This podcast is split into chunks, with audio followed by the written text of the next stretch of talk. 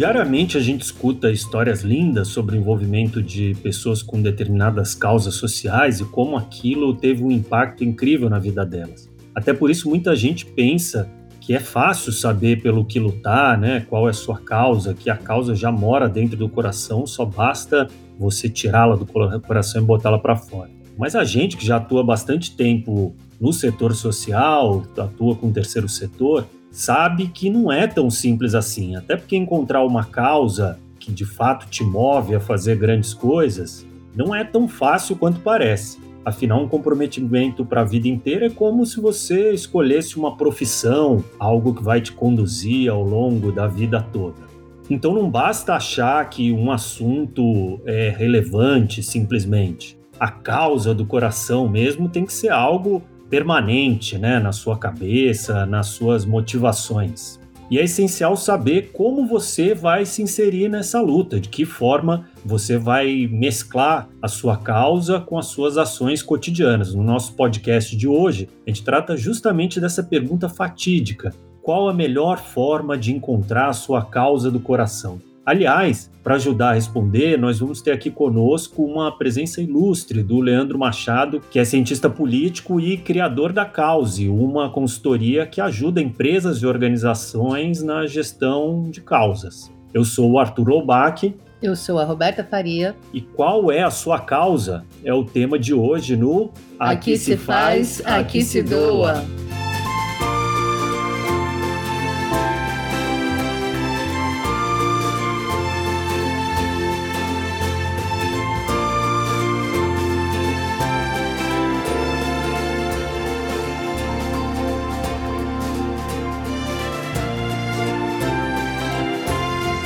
Está começando mais um Aqui se faz, aqui se doa, seu podcast semanal sobre cultura de doação produzido pelo Instituto MOL com apoio do movimento Bem Maior, da Morro do Conselho Participações, da Ambev e divulgação do Infomoney. E o tema de hoje é uma coisa que a gente trata com frequência no Instituto MOL e também aqui no podcast. Afinal, não tem como passar a atuar no terceiro setor sem, de fato, ter uma causa com que você se identifica, que você abraça e que te motiva a fazer doações e buscar impacto, né? Buscar resultados da sua ação.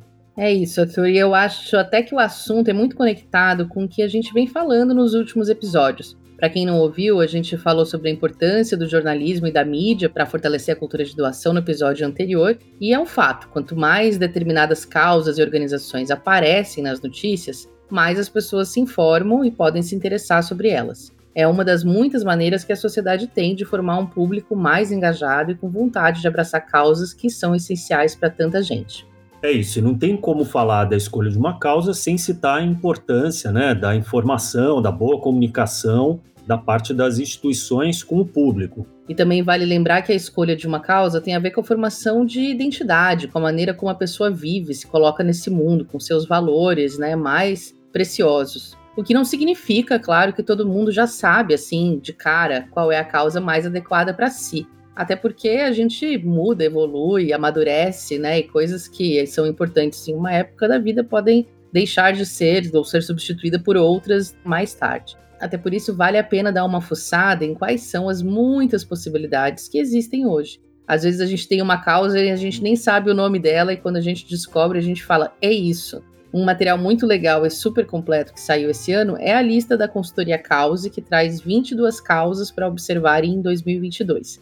Ali tem questões muito contemporâneas e que vão desde a expectativa de vida e a defesa da democracia até a crise climática. Eu recomendo muito ler o documento completo que traz pontos importantes dentro desses temas que estão entre os mais relevantes do mundo hoje.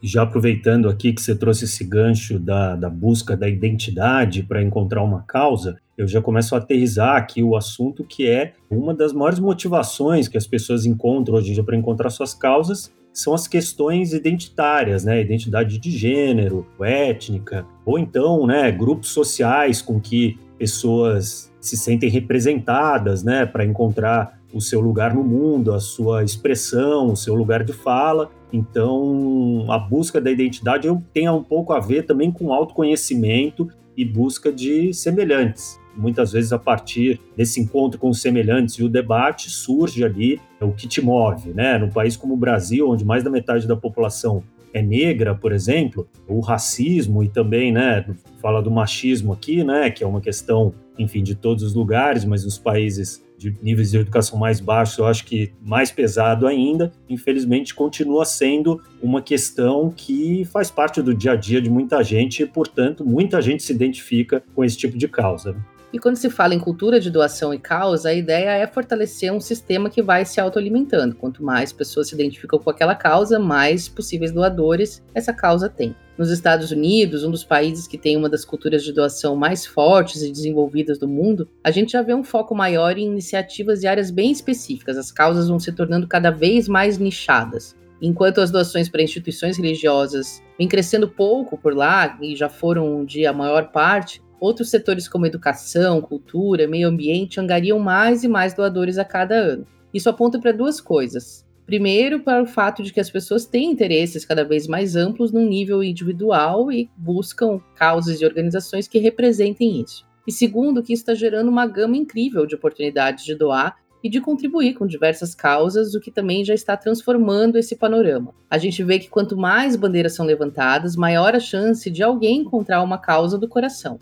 E isso vale para quem tem pouco e para quem tem muito. Ainda nos Estados Unidos, 24% das pessoas que têm um patrimônio de pelo menos um milhão de dólares integram o conselho de alguma ONG. Já pensou um quarto dos milionários serem de alguma ONG? Isso não acontece aqui com toda certeza. E 81% delas doam porque acreditam na missão daquela instituição. É essa paixão por um tema que faz com que o envolvimento com a causa seja contínuo, crie raízes profundas e ajude a trazer muito recurso e visibilidade.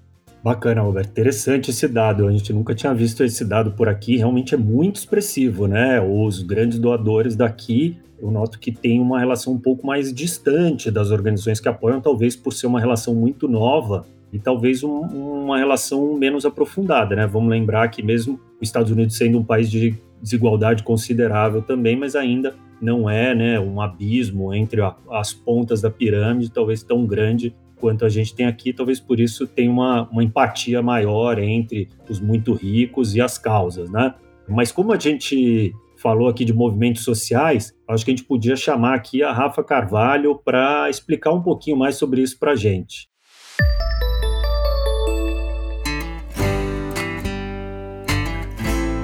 Olá, pessoal! Bora então para o último glossário da temporada? Eu vou direto ao ponto, hein? Apesar de terem objetivos e configurações bem diferentes entre si, o que dá para dizer sobre movimentos sociais é que eles são grupos que se formam dentro da sociedade para trazer mudanças na forma como ela funciona. Essas mudanças, que são sempre promovidas de forma coletiva, podem ser tanto em questões sociais, como o próprio nome já diz, como também questões políticas.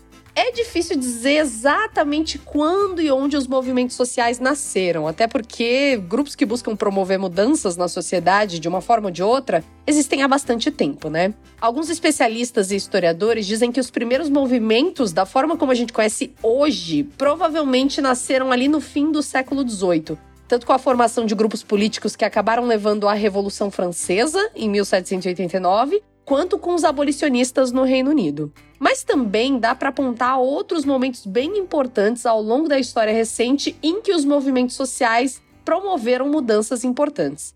No século XIX, por exemplo, eles acompanharam a luta das mulheres e do feminismo por igualdade. E apareceram também na virada do século XIX para o século XX em várias partes do mundo, com a organização dos trabalhadores em sindicatos e na luta por melhores condições de trabalho também. Na década de 1960, principalmente nos Estados Unidos, eles lideraram a batalha contra a segregação racial e pelos direitos da população negra. Mais tarde também acompanharam movimentos LGBTQIAP+, na luta contra o preconceito e por uma voz mais ativa na sociedade também. Ou seja, os movimentos sociais estão aí há séculos, gente, promovendo grandes mudanças na forma como o nosso mundo age e olha para determinados assuntos. Ainda bem, né? É bom que todo mundo descubra a própria voz e descubra a própria causa também. Eu sou a Rafaela Carvalho e toda semana eu te ajudo a desvendar um termo importante para a cultura de doação. Até a próxima!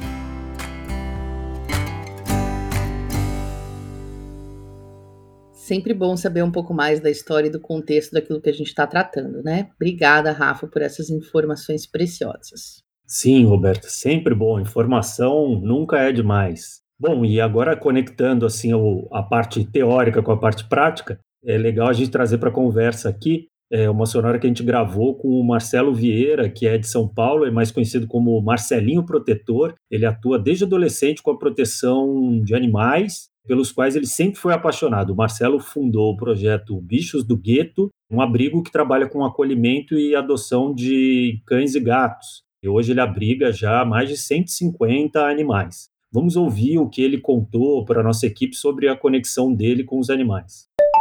Bom, cara, eu desde que nasci, eu posso se dizer que eu tenho um, um olhar para cães e gatos, para animais em geral. Eu sempre, sempre, sempre, sempre gostei, mas uma coisa muito que todo mundo achava que era normal, né? Até minha mãe, meus parentes, minha, minha irmã achava normal. Isso é que é amor pela causa e pelos bichinhos. Aliás, posso dizer que a causa da proteção animal, com a qual tenho trabalhado bastante pela MOL, eu acho que talvez seja a que gera a maior paixão. Eu vejo, não vejo uma conexão assim tão grande. Tem gente que realmente, literalmente, dá a vida pelos animaizinhos. É muito inspirador e emocionante acompanhar isso. Eu que não tenho tanta conexão com essa causa, estou mais relacionado pelo trabalho agora, é impressionante. E o Marcelo contou para a gente também como foram os primeiros passos dele atuando por essa causa, ainda bem jovem, apenas com 13 anos. Aos 13 anos de idade, eu já estava em São Paulo, né? Eu vim para São Paulo em 2000. Naquela época, sempre moramos em áreas mais, né, periféricas, não, não comunidade, mas periféricas. Tinha muitos animais abandonados nas ruas, então eu fazia casinhas, cabanas. E, meu, aonde eu ia? Minha irmã morava em Guarulhos, e eu ia para Guarulhos e tinha cachorro, eu tinha que dar comida, água, fazer casinha. A carrocinha ainda matava, que era aí era um desafio com a carrocinha de vai tirar bicho do centro de controle de zoonose, que a gente não queria que matasse aquele animal, porque matava, era permitido eutanasiar, né, matar os animais que eram recolhidos pelas ruas, né? E muitas vezes eu cuidei de animais lá dentro, tratei de alguma enfermidade, dentro das minhas condições, possibilidades, sempre envolvendo as pessoas, né, que eu digo, dando essa oportunidade, trazendo as pessoas também, ajudando de alguma forma. E foi aí, cara, que quando eu me vi, eu estava já com eh, cachorro em terreno, e a minha luta sempre foi essa de recolher. E assim vai, cara, envolvendo pessoas que não podem, né, resgatar, mas que podem ir lá, podem ajudar, podem contribuir dentro da sua possibilidade, abraçando a causa de verdade. Que história ótima. No caso do Marcelo, ele encontrou muito cedo a causa com a qual ele se conectava e já seguiu por esse caminho. Mas a gente sabe que nem sempre é assim, né? Como escolher a profissão. Tem gente que parece que nasce sabendo, outros vão descobrir isso bem mais tarde na vida. E tudo bem. Acho que o mais tocante do exemplo dele é a gente ver o quanto uma ligação profunda e emocional com o tema impacta nessa decisão, né? Torna ela quase natural. Até por isso a gente fala sempre em causa do coração, né, Arthur? É, e uma prova de que unir né, a sua intenção com os seus sentimentos é um desafio, e tanto, né, um desafio sério. Tem profissionais empresas, né, consultorias que estão, inclusive, se especializando em ajudar organizações, empresas e pessoas a encontrarem as suas conexões, né, Roberto? É, se você não teve a benção, como o Marcelinho, de achar seu ativismo ainda muito jovem, você pode contar com a expertise de quem estuda métodos, maneiras de encontrar causa e de atuar por ela. É o caso da Cause, uma organização que surgiu com esse objetivo de incluir as causas no centro das estratégias de marcas e organizações privadas e do terceiro setor. E no centro da causa a gente encontra o Leandro Machado, que é um dos cofundadores e é cientista político, professor de advocacy na Faculdade Getúlio Vargas, sócio dessa empreitada, e ele também já passou por empresas grandes como Natura, Shell, IBM e ajudou a criar projetos super importantes como o hashtag Tem Meu Voto e o Movimento Agora. Leandro, bem-vindo ao nosso podcast já que a gente está falando de como encontrar uma causa do coração, eu queria começar te fazendo justamente essa pergunta. Como foi que você percebeu essa necessidade de ajudar outras pessoas, CPFs e CNPJs, a encontrarem suas causas que levou ao surgimento da causa? Oi, Roberta. Oi para você que está aí nos, nos ouvindo nesse podcast, o último podcast dessa temporada, né, Roberta? Estou super, super orgulhoso e lisonjeado de ter sido convidado para aqui fazer o fechamento dessa temporada exitosa do podcast. Então, obrigado. É interessante essa pergunta, Roberta, porque eu acho que começa com a descoberta da minha causa, né? E eu acho que isso remonta da minha infância, aqueles pequenos momentos que, no final das contas, te marcam bastante. Epifanias, né? Exato, exato. E eu, enfim, eu nasci no, no Mato Grosso, ali na virada dos 70 para os 80, e era criança ainda, tinha seis, sete anos mais ou menos, quando o Tancredo Neves, para aqueles novinhos que estão escutando a gente, que não sabe só pelo livro de história, quem é Tancredo Neves, mas primeiro civil eleito, né, para presidente da República depois do regime militar e ele foi eleito pelo Congresso, né, pelo Colégio Eleitoral, pelo Congresso, porque não tinha eleição direta, então naquela época ele foi eleito então pelos deputados e senadores, mas era o primeiro civil e aquilo né, foi uma festa.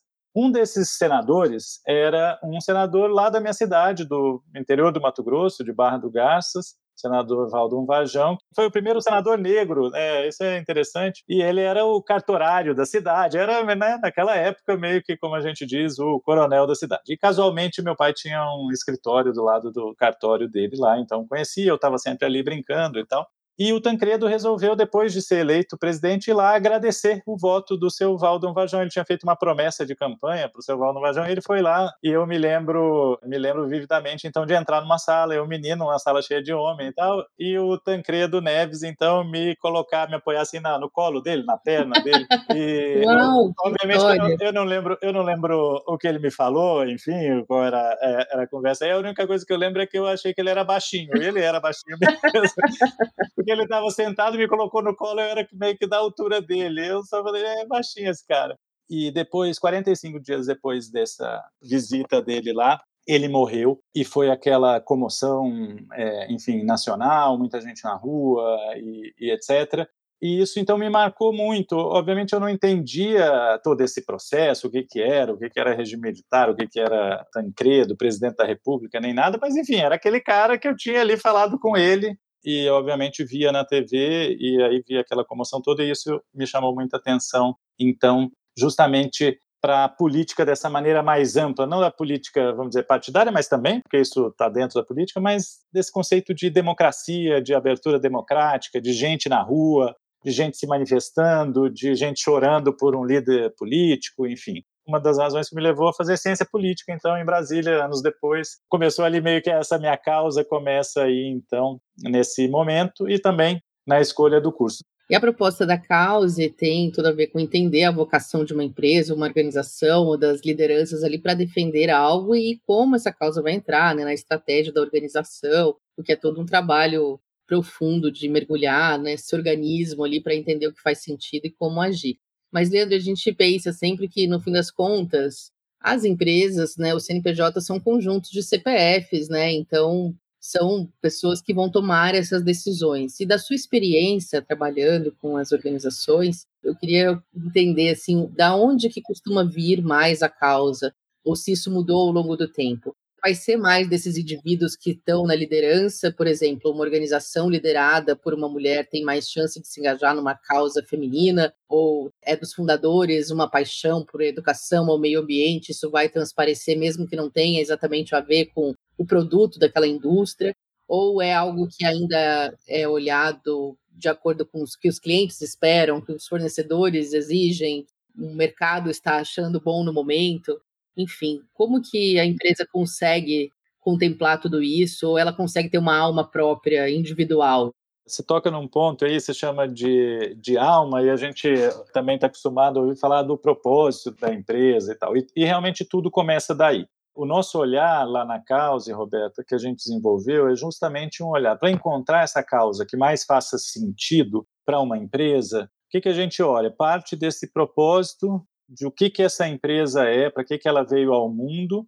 E aí, um parêntese: isso tem sim as digitais dos fundadores, da fundadora, ou da CEO, ou do CEO atual e tal, mas das lideranças dessa empresa. Então, no propósito, isso geralmente está bem expresso, né? É, essa empresa nasce ali de um sonho de um empreendedor, de uma empreendedora que quer resolver um problema e, portanto, cria ali uma empresa para prover produtos e serviços e tal e pensar além, e cada vez mais essas empresas estão nascendo com um propósito que vai muito mais além disso. Mas não é essa a discussão. A questão é que é, sim, tem um impacto sempre das lideranças, dos fundadores, das fundadoras no propósito da empresa, e a gente parte do propósito para olhar de um lado o propósito e de outro as demandas da sociedade neste dado momento, né? nesse momento atual, nessa época que estamos. E quais essas demandas da sociedade? Obviamente que ele não vai olhar para a sociedade como um todo, porque, enfim, é, é, é muita gente. O que a gente vai olhar são para as demandas dos stakeholders, dos públicos dessa empresa. Então, por um lado, qual é o propósito dessa organização? Por outro, quais são as demandas da sociedade, leia-se, dos stakeholders, dos públicos dessa empresa naquele dado momento? Então, o que a gente fala é: o propósito geralmente é mais perene, é uma coisa que você pode fazer uma revisão de propósito, etc., mas é uma coisa mais perene, mais imutável. As demandas da sociedade são bem mais dinâmicas e as demandas dos seus stakeholders são mais dinâmicas. As demandas dos seus stakeholders antes da pandemia não são as mesmas demandas de hoje, né? enquanto a gente ainda vive o final da pandemia elas podem guardar semelhança, elas podem ter alguma correlação, mas elas são diferentes. Então, as demandas da sociedade mudam, o propósito permanece. Portanto, nessa interação, a causa também eventualmente pode mudar, pode ser aperfeiçoada e etc. E a gente acredita, portanto, que uma boa causa para uma empresa defender é essa causa que está aí nesse centro, no meio, na confluência entre o propósito daquela organização e as demandas dos seus públicos naquele dado momento. E Leandro, a gente sabe que, assim, historicamente, o capitalismo tupiniquim, assim, tem suas variantes próprias e uma delas é ser muito personalista, né? Então, na minha experiência de lidar com empresas e com uhum. causas, não é incomum a gente chegar na empresa com um projeto e aí a gente ouvir ah, tem que doar para tal organização porque eu tenho uma conexão pessoal com ela, seja, enfim, familiar ou, enfim, por uma, uma, experiência própria de vida. E a gente vê isso em grandes organizações e em pequenas, enfim, é o mais comum. Uhum. Ao mesmo tempo, quando a gente vê o processo de maturidade que vem ocorrendo, né, com profissionalização de diretorias, com a questão do SG, de conselhos, de índices de sustentabilidade sendo medidos, as coisas tendem a se tornar mais profissionais, essas escolhas tendem a se tornar menos pessoais. Mas aí a gente vê um outro lado, que é o sofrimento de ter que abrir mão, assim, né, de causas. O que acaba acontecendo também na vida pessoal, assim, né? Muitas vezes a gente fica paralisado, Exato. assim, por, tipo, não sei nem por onde começar, ou quero ajudar todas as causas e não tenho condições. Como que você reconforta, seja uma organização, uma liderança, sobre a questão das escolhas e da importância de definir né, um território assim e não ficar mudando toda hora? Olha, para entender qual é a sua melhor contribuição, onde tem esse espaço para contribuir, onde não tem mais gente contribuindo, ou onde você pode fazer a diferença, te ajuda a dizer não mais consistentes para aqueles inúmeros pedidos de apoio que a gente sabe que vem. E por outro lado, essa questão mais discricionária que você coloca, eu acho que dá para acomodar. Se você faz esse trabalho de olhar mesmo o propósito e tal, é óbvio que os fundadores têm as digitais aí. E é óbvio que alguma correlação vai ter. Pode não ser o principal, mas é sempre bom dar uma olhada. Por quê? Porque também são stakeholders importantes, porque tem boa parte do DNA da organização também está com eles. E, portanto, eu acho que é tarefa, né, de aí você que está nos ouvindo, que é um executivo dessa área, que é uma, uma, liderança dessa área, é papel também das lideranças dessa área pensar uma maneira inteligente de acomodar os desejos de stakeholders importantes da organização. E isso que você falou também, né? A gente tem uma boa parcela dos ouvintes que trabalham com captação de recursos. Acho que é, levanta um pensamento muito importante, né, Leandro? Que é de quem capta recurso fazer muito bem a lição de casa, do que faz sentido para aquela organização, né? Porque a gente vê também muita perda de tempo de correr atrás de empresas que têm já uma política muito definida do que vai apoiar ou não e ficar correndo atrás delas vai ser tempo perdido, assim, né? A gente tem uma coisa também brasileira de tipo, ah, mas vai que, né? Então, não, eu já tenho, vou tentar Exato. mesmo assim, mas com tão poucos braços para correr atrás de tantas coisas, tapar tantos buracos, cobertores curtos, né, dentro dos projetos, vai fazer mais sentido ser mais assertivo, correr atrás de quem tem a mesma causa que a gente, né? De empresas que apostam na mesma coisa. Sem dúvida. Eu acho que isso tem ficado cada vez mais fácil de você acessar essa informação, Roberta, porque também há 15 anos atrás a tecnologia avançou enormemente, nem todas as empresas divulgavam relatórios ou tinham informações mais é, né, melhores em seus sites, etc. Então teve uma evolução grande aí, vamos falar, na última década. Então hoje está bem mais fácil você acessar o relatório anual e já saber de cara quanto é que é que, se a gente está falando de empresa aberta ou empresa que divulga seus, obviamente que nem toda empresa divulga seus, é, seus números, seus relatórios né, de, de sustentabilidade. A gente está falando das grandes empresas, daquelas que geralmente apoiam, geralmente têm recurso extra para apoiar ou estão listadas em bolsa e tal, e tem lucro e podem apoiar via leis de incentivo e etc. É sim muito importante é, se você aí que está escutando é captadora, captadora, olhar, olhar o relatório anual das empresas, ver o que elas têm lá de destinação de recurso para os projetos, que tipo de projetos são esses. É muito difícil uma empresa que está aqui investindo há cinco anos em esporte, esporte, esporte, do dia para a noite, porque viu o seu projeto, por mais legal que seja, ela vire e comece a fazer um projeto de educação básica, ou seja lá o que for. Então é muito mais fácil que ela, ela aposte em alguma coisa diferente dentro daquele nicho. E geralmente essas informações também estão online. Cada vez mais as empresas têm feito editais, né? E aí por editais fica um pouco mais fácil. Mas se não tem edital, tem muita fonte de informação, mesmo redes sociais, né? Fonte de informações, vamos dizer, extraoficiais, em que você pode pegar essas dicas. E faz todo sentido você chegar lá na frente de um gerente de sei lá, de patrocínios, de apoios e patrocínios, um, ou de um diretor, e já contar a sua história para eles conectada com a deles, né? Eu sei que vocês investem em tal causa, por isso eu vim aqui apresentar um projeto disso aqui. Ótimo, Leandro. E, gente, o Leandro é autor de um livro excelente que eu recomendo muito para todo mundo, que é Como Defender Sua Causa é para todo mundo ler o livro inteiro, mas dentro do, do, quesito como doar, né, enfim, como usar a cultura de doação para defender sua causa, queria ouvir as suas recomendações, suas dicas para os nossos ouvintes.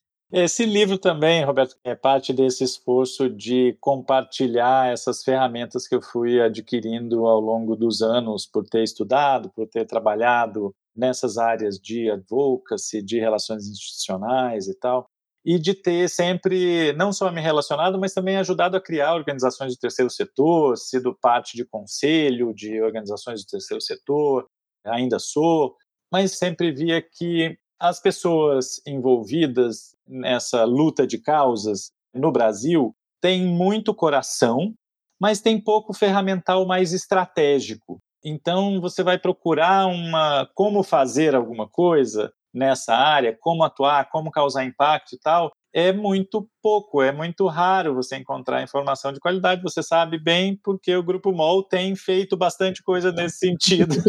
e é, né, a razão de vocês existirem é justamente criar esse conhecimento, criar conteúdo, criar conhecimento em torno, vamos dizer assim, dessa grande dimensão que a gente chama de terceiro setor, mas que vai muito além das ONGs, é claro.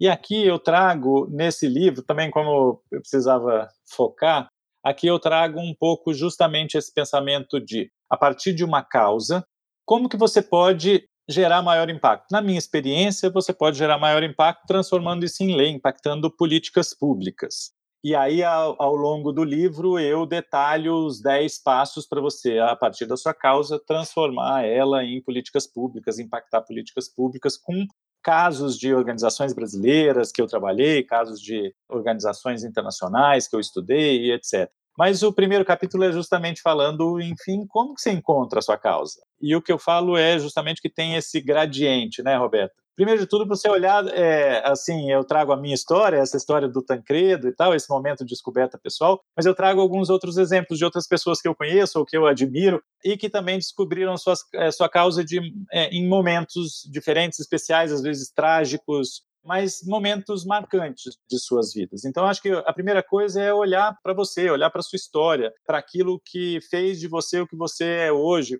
Quais foram esses momentos definidores? É, quando, o que, foi? O que, te levou, né, para esse lugar que você está hoje? Então, fazer primeiro se olhar assim, o que, que me move da cadeira? O que que, né, o que, que me faz levantar aqui, ficar ou angustiado, ou agoniado, ou querendo às vezes pegar um pelo pescoço? É, de tanta raiva que você vê uma injustiça acontecendo, você vê algo acontecendo, né? Ah, se você vê um, um bicho sendo maltratado, aquilo faz vontade de você, né? Tomar alguma atitude, ou quando você vê alguém em situação de fome, quando a gente tem, infelizmente, milhões hoje de brasileiros. Enfim, isso é uma descoberta pessoal, então. Mas esses são os ingredientes aí. Tem pessoas que já estão mais adiantadas nessa reflexão e já sabem a causa. E a partir desse momento que você sabe a causa, eu acho que tem então esse gradiente aí de coisas que você pode fazer. Desde ser um ativista de sofá, que é o que eu não recomendo, nem gosto, não, não curti, não curti, ativista de sofá não curti. Mas, enfim, né, tem espaço também, também dessa participação também, mais digital. Também, Brincadeiras à parte, esse é um adendo, né? Esse é um, um a mais aí, a participação digital, o ativismo de sofá mas eu acredito que tem muitas outras formas. E aí eu trago algumas formas e uma delas é a doação, porque mostra o seu comprometimento em valor. É óbvio que é um valor estipulado pela sociedade, né? Um valor que pode estar ali resumido em reais ou em dólares, ou seja lá o que for, ou em tempo, né? Seu tempo dedicado. Mas, enfim, você está se comprometendo, você está investindo ali naquela causa. Isso é um, é um grande passo. Aí você tem gente que cria ONGs muda a carreira, sai de empresa e vai trabalhar em ONGs como forma de defender sua causa. Tem gente que lá dentro das empresas está defendendo a sua causa também. Então, a doação entra aí com essa maneira bem mais simples, mas ao mesmo tempo uma maneira que você efetivamente se compromete, porque a doação é, você sabe, né, Alberto, vocês falam muito isso também, é só uma porta de entrada para você conhecer mais aquela organização, para você se interessar mais por aquele tema e por aquela pauta, porque para você buscar mais conteúdo, para você buscar mais informação sobre aquilo, justamente porque aí é ciência comportamental, né? Justamente porque você já investiu ali uma graninha, já colocou ali, já fez algum investimento.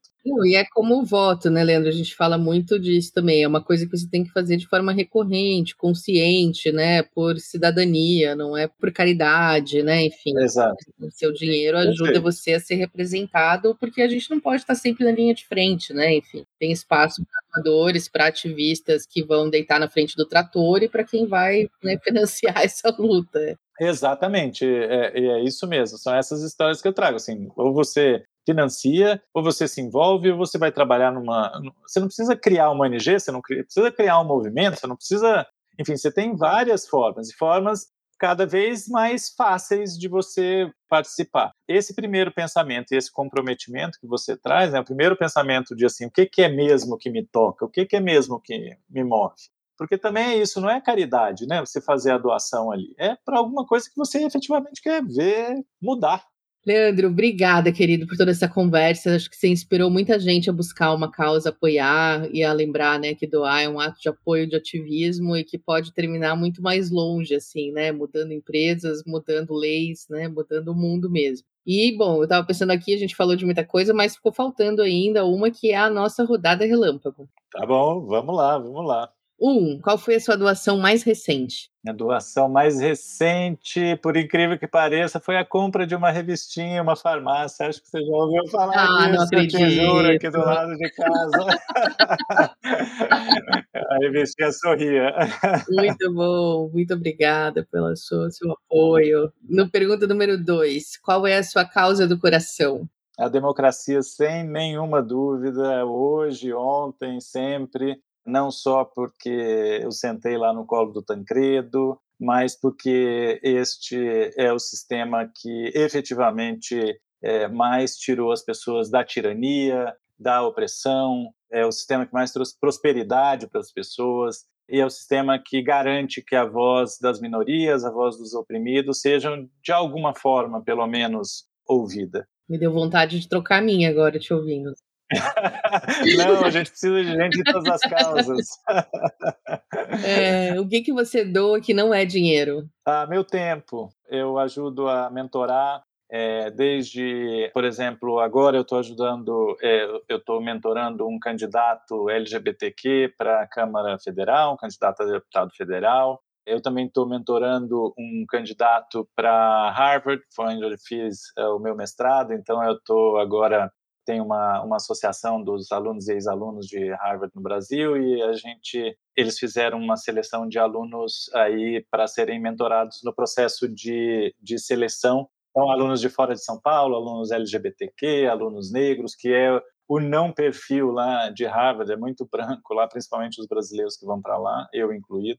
Então, aí a, a BASA, a Associação Brasileira dos Alunos, fez essa, esse movimento e eu estou ajudando a mentorar o Rodolfo, que é um candidato LGBT lá do Nordeste. É, Leandro, cita uma organização ou um projeto, um, é a saia justa do programa, que pouca gente conhece, você admira ou apoia, mais gente devia conhecer.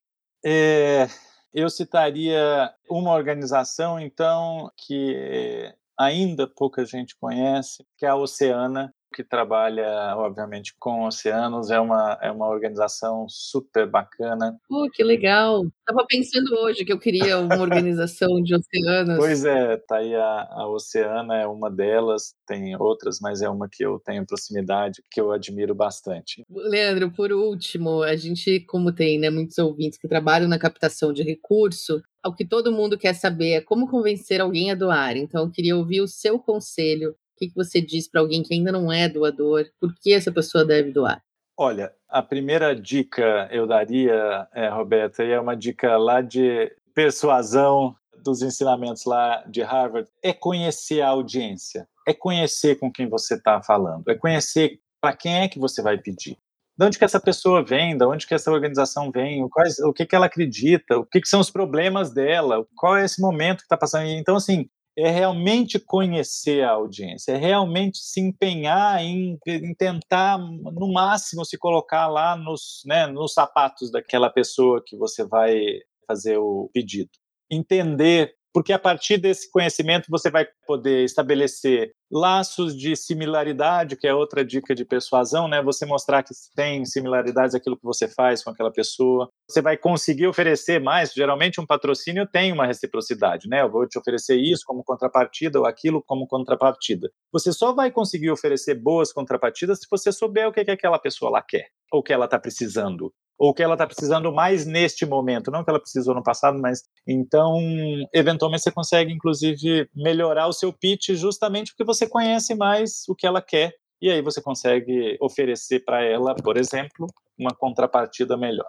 Excelente, Leandro. É isso. Obrigada por esse papo. Volte sempre. Quero voltar, quero voltar na próxima temporada. Não precisa ser no último, não, mas quero voltar sim. E... Mas obrigado, obrigado você, Roberta, obrigado todo mundo do Grupo MOL. E obrigado principalmente você, ouvinte, que ficou até agora aí nos acompanhando até o finalzinho. Obrigado mesmo. Bom, uma honra receber o Leandro aqui, nosso parceiro aí em alguns projetos, uma pessoa que a gente admira muito. Eu, infelizmente, não pude participar da gravação da entrevista, mas a Roberta bateu um papo bem legal com ele. E Arthur, quando você falou lá no começo que doar também é uma forma de ativismo, eu pensei aqui que a gente não pode excluir de maneira alguma da equação aquilo que a gente doa diretamente ou indiretamente, às vezes pelo que a gente consome, né? Belo gancho, Roberta. Hoje que a gente está falando sobre produtos sociais, não é? E quando a gente fala de produtos sociais, a gente chama quem? A Duda Schneider para falar com a gente sobre as novidades do mercado.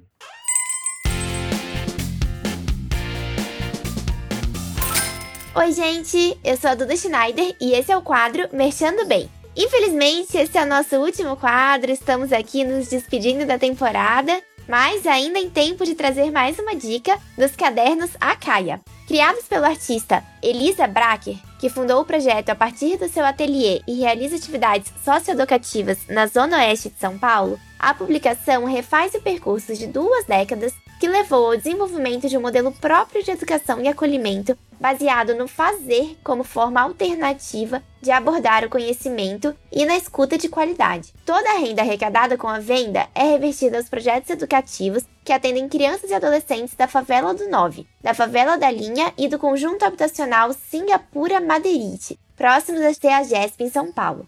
Para adquirir as publicações e saber mais sobre os projetos, acesse www.acaia.org.br ou no Instagram, arroba. Espero que tenham gostado e até a próxima, pessoal!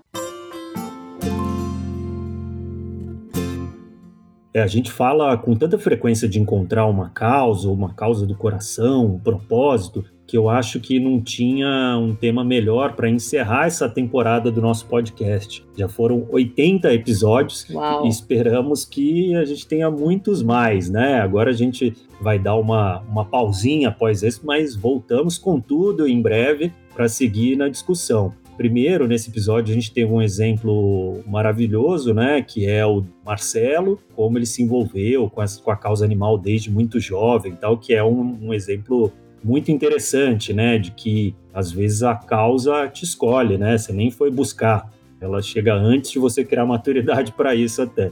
Depois, o Leandro veio mostrar como até as empresas podem buscar né, o seu propósito e dar match com causas que mais têm a ver com elas, né? Sim, e todo esse tema também é o gancho, Arthur, para a gente falar sobre um projeto importantíssimo que está prestes a ser relançado e que nos enche de orgulho e deu muito trabalho para fazer. A melhor maneira da gente encerrar a temporada do podcast é lançando ele, que é o Descubra Sua Causa. O Descubra Sua Causa, talvez você, ouvinte, já tenha conhecido, né? É um teste que foi criado em 2018 pelo IDES um teste online que aproxima as pessoas das causas sociais, incentivando a doação para organizações da sociedade civil e incentivando o trabalho voluntário. Um teste desses tipo BuzzFeed, que você faz, escolhe ali umas perguntas com umas respostas diferentes, no final você descobria ali qual era o tipo de ativismo que combinava mais com você. No ano passado, o IDES e o Instituto MOL se juntaram aí numa parceria para a gente aqui no Instituto reformular esse teste, os resultados, entendendo que tinha uma necessidade aí de atualizar o conteúdo, porque, enfim, a nossa sociedade passa sempre por transformações que mudam também a nossa maneira de enxergar causas e de doar. A nova versão do teste que a gente lança agora tem 10 resultados possíveis de causa, tem novas indicações de formas de engajamento, como pessoas para seguir, livros e séries para assistir, ações para começar a agir hoje, entre muitas outras e traz depois conteúdo que a gente vai continuar alimentando. A ideia é que uma vez que você descubra a sua causa, você consiga continuar acompanhando ela por meio de newsletters, um trabalho nas redes sociais e de muitas coisas que ainda vão acontecer. É um trabalho incrível e de muita pesquisa e muita construção de conteúdo de toda a equipe que a gente tem a pretensão não pequena de ser como a, o equivalente à astrologia. Em vez de, de, a gente perguntar do signo, a gente vai perguntar da causa, e em vez de ver o mapa astral, você vai ver ali a sua newsletter da sua causa nesse mês, o que tem para você fazer, para você curtir, para você seguir, para você pensar. Enfim, é um projetaço e acho que vai ser muito legal para ajudar quem já sabe, quem não sabe, quem quer descobrir outras causas por aí. Em breve você vai ouvir falar dele nos nossos canais, fiquem ligados. E aí, Roberta, para dar um gostinho, então, aqui um mini spoiler aí, do pessoal ter vontade de entrar lá no Descubra Sua Causa, qual é a sua?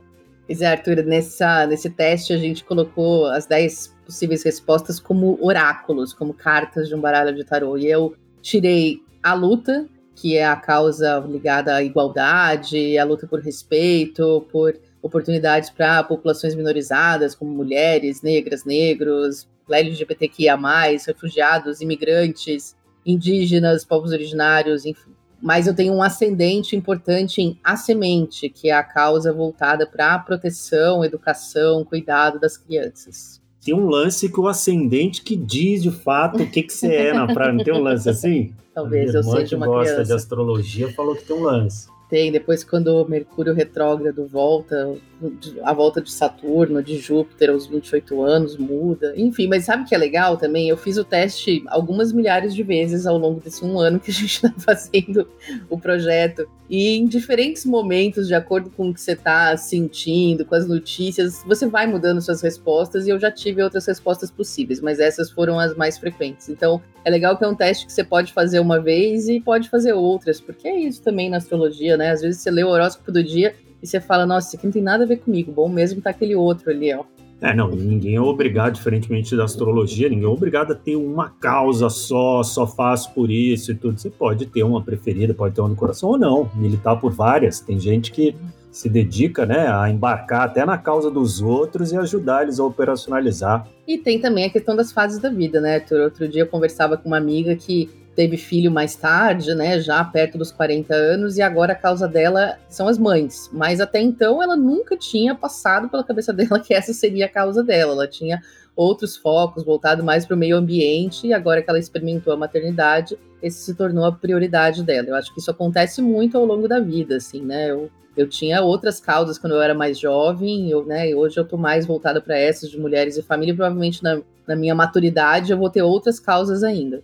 Enfim, o assunto dá muito pano para manga e essa é uma das intenções do Descubra Sua Causa também, né? Cada um descobrir a sua e falar sobre elas. É isso aí. Se você quiser falar com a gente, mesmo nesse período de entre-safra, enquanto não começa a nova temporada, fale com a gente lá no Instagram, arroba Instituto Mol, nosso perfil no LinkedIn também, o mesmo arroba, arroba Instituto Mol. E se você não está seguindo a gente, aproveita e passa a seguir aí no seu na sua plataforma favorita. A gente vai adorar receber suas sugestões e críticas e a gente promete responder todo mundo que entrar em contato. E é isso, como o Arthur falou, infelizmente, esse é o último episódio dessa temporada. Cada temporada, 40 episódios, é coisa pra caramba pra fazer. Muito obrigada à nossa equipe maravilhosa. Vanessa, Naju, Júlia, Gláucia, toda a equipe da Bicho Goiaba Podcast, os nossos colunistas Rafa Carvalho, Duda Schneider, nossos muitos colaboradores de produção e roteiro. Uau, a gente trabalhou muito, fez muitos episódios massa e a gente quer saber aí os feedback de vocês pra gente pensar a próxima temporada. A gente tem um intervalinho agora que é pra gente estudar, aprender, repensar e ver o que a gente pode fazer melhor para o próximo ciclo. Então, se você tiver sugestões de temas de episódio para as próximas temporadas ou tiver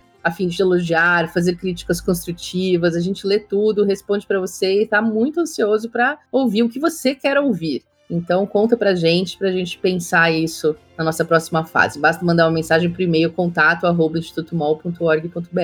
E obrigada a você, Arthur, por ter sido aí meu companheiro e dupla também no podcast, além de na vida, no trabalho e tudo mais. Eu que agradeço, normalmente até os melhores episódios são os que eu não participo, né? Não para cá, novamente. Obrigado, Roberto, obrigado toda a equipe. Esse podcast por toda essa temporada foi uma produção do Instituto MOL, com apoio do Movimento Bem Maior, da MOV do Conselho Participações e da Ambev, com a divulgação do Infomani. A produção desse episódio foi do Leonardo Neiva, o roteiro final e direção da Vanessa Henriques e da Ana Ju Rodrigues, o design da Gláucia Ribeiro, todas do Instituto MOL. As colunas são da Rafa Carvalho, da Duda Schneider. Obrigado, Rafa e Duda, ambas são da editora MOL. E a edição de som é Muito Obrigado, Bicho de Goiaba Podcasts. Até a próxima, gente. Até mais.